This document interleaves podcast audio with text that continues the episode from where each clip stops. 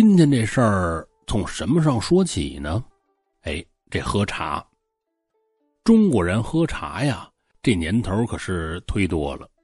茶叶呢，从起源上来说，也是众说纷纭，有说是在先秦的，有说是西汉的，还有说三国的，怎么说的都有。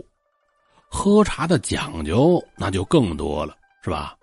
现在咱们喝茶呀，都是泡茶，什么多少度的水呀，泡多长时间呐？就这出水时间呐，这讲究是特别的多。可泡茶这事儿是从明朝之后才开始流行的。明朝之前呢，流行这煮茶。反正啊，我查了点资料，也不知道是真是假。那会儿的喝茶方法呀。跟现在的这煮汤特别像，汉魏南北朝到初唐这段，主要是直接采茶叶烹煮成羹汤而饮。这饮茶呀，就类似喝蔬菜汤这样。这种羹汤，吴人又称之为明粥。到了唐宋时代，流行煮茶，先把这茶叶碾成粉末。制成茶团儿，饮用的时候啊，把茶捣碎，里边放上葱、姜、橘子皮、薄荷、哎大枣和盐，大概这些调料吧，这一起煎煮，叫什么呀？叫茶汤。讲故事啊就得费心，为什么前面说这一段？就因为我下边讲的这故事里的一个词儿“茶汤”，我怕大伙不明白怎么来的。所以呀，我特意查了点资料，给大伙详细说说。咱们讲这事儿啊，发生在北宋末年，江宁府，就是南京这块有个开茶馆的年轻小伙子，姓李，人们叫他李掌柜。这李掌柜的茶汤是远近闻名，所以这客人络绎不绝。说有这么一天傍晚。眼看天黑了，街上面的人呐是特别的少，茶馆里的客人呢也都该回家的回家了。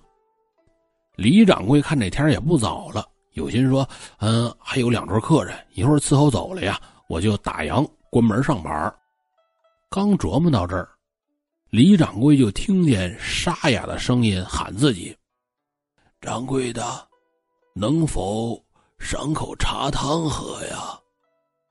李掌柜探出头一看，门口呢有一个穿的破破烂烂的叫花子，脑袋上的头发呀都打绺了，身上的衣服全是碎布条接的啊，老远就能闻见身上一股馊味这会儿乞丐斜倚在门口这儿，看这样啊，就是连渴带饿，浑身都没劲儿了。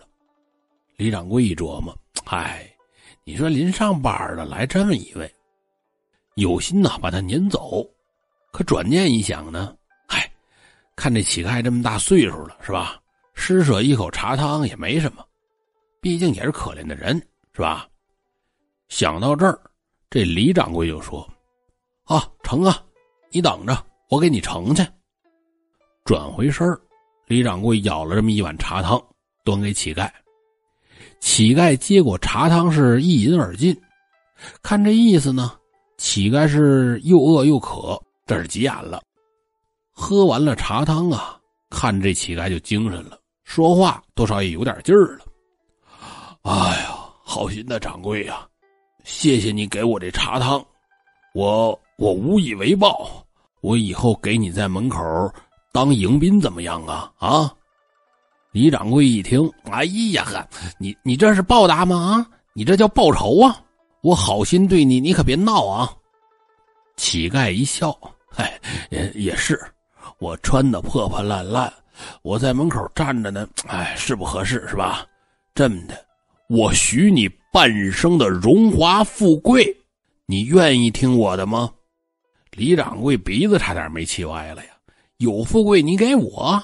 有富贵，你就不至于要饭。乞丐摆摆手，哎，掌柜的啊，你别急，我呀，我快死了，享受不了这份富贵。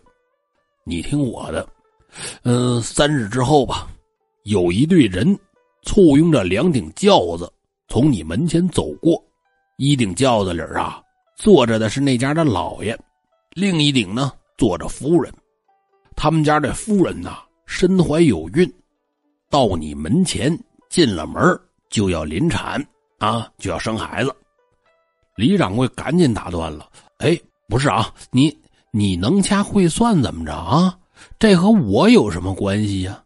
最多孩子出生之后赏我俩钱儿，也谈不上这荣华富贵呀。”乞丐听完就说：“哎，你别着急，你看这个。”说完呢，从怀里拿出一株人参样的草药，你看了吗？啊，那孩子出生以后啊。他不会哭，你到时候就拿这株野参混着清明时节的新茶，煮成茶汤，给那孩子灌下。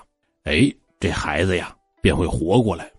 那老爷见你救了他儿子，自然会赏你一大笔钱。李掌柜听完呐，就当乞丐说疯话，也没当回事我说呀，得了啊，你该干嘛干嘛去。我不用你报答啊，我们该关门上班了。第二天，李掌柜打开店门一看，门口围着挺多人。呵，这大伙什么时候养成早起喝茶的习惯了啊？哎呦呵，掌柜的可不是啊，你门口死人了。掌柜的低头一看，可不是嘛，昨天那乞丐呀，躺门口死了，手里呢。还紧紧的攥着那株野人参，李掌柜心挺善良，看乞丐死在门口了，起了怜悯之心。哎呀，也不知道他家还有没有人，这这就死外边了。哎，也是怨薄，得呀，死了死了，一了百了，死我门口啊，这也是缘分，我就把你发送了吧。这李掌柜呀，自己掏钱给乞丐买了一副棺材。跟城外边呢，又找了块地，就把乞丐给埋了。至于那株野山参，李掌柜一琢磨，哎，当时乞丐说是给我救人的，值不值钱放一边，我呀，我先留着吧，小心收好，就放在后院的仓库里边了。过了两天，这天中午，果真有一队人马从茶馆门前路过。前后几十个下人簇拥着这么两顶小轿子，李掌柜跟街两边看热闹的打听：“哟，这这谁呀？嗨，他你都不知道？这是咱们临县新到任的知县丁大人，从咱们县经过，顺便啊拜访咱们的知县。就在第二顶轿子经过茶馆门前的时候，轿子帘掀开了。”里面坐着的是一个美貌的妇人，望见李掌柜的茶馆，喊下人把轿停下，去上前面喊大人，停着呀，休息会儿，喝碗茶汤再走。丁大人此时啊也是唇焦口燥，嗯，夫人身怀有孕，咱们呐在这歇会儿也挺好。这轿停下来，老爷前面走，几个老妈子。簇拥着大肚子的夫人后边跟进来了。夫人刚一进这店门，就听见夫人喊：“哎呦，不成，我肚子疼。”几个老妈子就说：“哎呀，不是，不是夫人要生了吧？这这现在回府也来不及了，城里边的医馆离这又远，这怎么办呢？”于是啊，只好借李掌柜的房间当产王了。李掌柜看到眼前的这一幕，这不就是三天前那乞丐说的吗？啊，看来那乞丐呀，定是高人。这时候又想起乞丐的嘱咐，李掌柜走进库房，翻箱倒柜的找出了那株野人参，又拿出今年清明采的新茶，开始煮茶汤。等他在里边弄好了之后，出来一看。就听大伙跟那议论：“嗨，可惜了，孩子可算生了，可惜呀，是死胎，连哭声都没有。”李掌柜赶紧对丁大人说：“大人，草民呐有个办法能让这孩子活过来。丁大人正发愁呢，听李掌柜这么说，心里就琢磨：这掌柜的说胡话呢吗？这是啊，人死了怎么能活呢？可转念一想，唉，反正啊，孩子都已经死了，让他试试也无妨。长叹了口气儿，哎，那你试试吧。李掌柜将这野参煮的茶汤盛来一碗，然后让人呢把小孩抱过来。往小孩的嘴里灌进了一口茶汤，刚喝进去，就听那孩子哇一声哭了，声音直接就传到了屋外。丁大人这儿，哎呀，哎呀，这是把我孩子烫了吧？家里的老妈子跑过来报告大人：“老爷，老爷，小少爷活了。”这时候，李掌柜又给这小孩喂了几口茶汤，小孩渐渐的就不哭了。反倒呵呵的笑了，众人见这小孩活了过来，那是特别的高兴啊。李掌柜仔细看这小孩，眼眉间 怎么看着跟这乞丐有几分相似呢？突然间呢，李掌柜就听见这小孩说了一声“谢谢”，这一声可把李掌柜吓坏了，他赶紧将这小孩还给了丁大人，害怕的直哆嗦。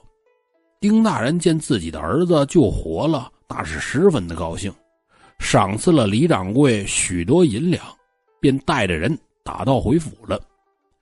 转眼间十几年过去了，那被救活的小孩呢也长大了，从小就爱舞枪弄棒，长大之后啊，进京考取了武状元。这一日，李掌柜还在门口卖茶，就听见远远的有人来报。神威大将军到！只见一队人马开道，一个意气风发的青年骑着一匹白马朝这走来了。李掌柜和客人们赶紧跪下。青年下马，扶起李掌柜：“掌柜的，你还记得我吗？”李掌柜听见这“神威大将军”几个字啊，心里就已经猜到了七八分。丁大人的爱子如何敢忘啊？哈哈，掌柜的呀，你可是我的贵人。当初若不是你，我恐怕连活下去的机会都没有啊！李掌柜挠挠头，唉，其实啊，我救你的方子是是别人教我的。嗯，我知道，是一个乞丐，对吗？啊，你怎么知道啊？这青年低声就说：“掌柜的。”那乞丐呀，其实是我的上一世。我上一世本住在北方，金兵屠了我住的村子，我一路逃难到此，如此之仇，我如何能咽呀？幸好啊，我在路过泰山的时候遇到了一位老神仙，他怜悯我的经历，便泄露天机，说出了我下一世的命路。并给了我一株还魂参，那株还魂参呐，其实是用来解孟婆汤的。现如今我已加入了岳飞岳大将军的麾下，很快便能报仇了。我今日来，主要是来兑现我的承诺，说好的荣华富贵绝不能忘。说完，青年叫人抬来一箱金元宝，赠与李掌柜，然后啊。便带着人离开了。好了，各位，今天的故事就讲到这儿，咱们下期节目见。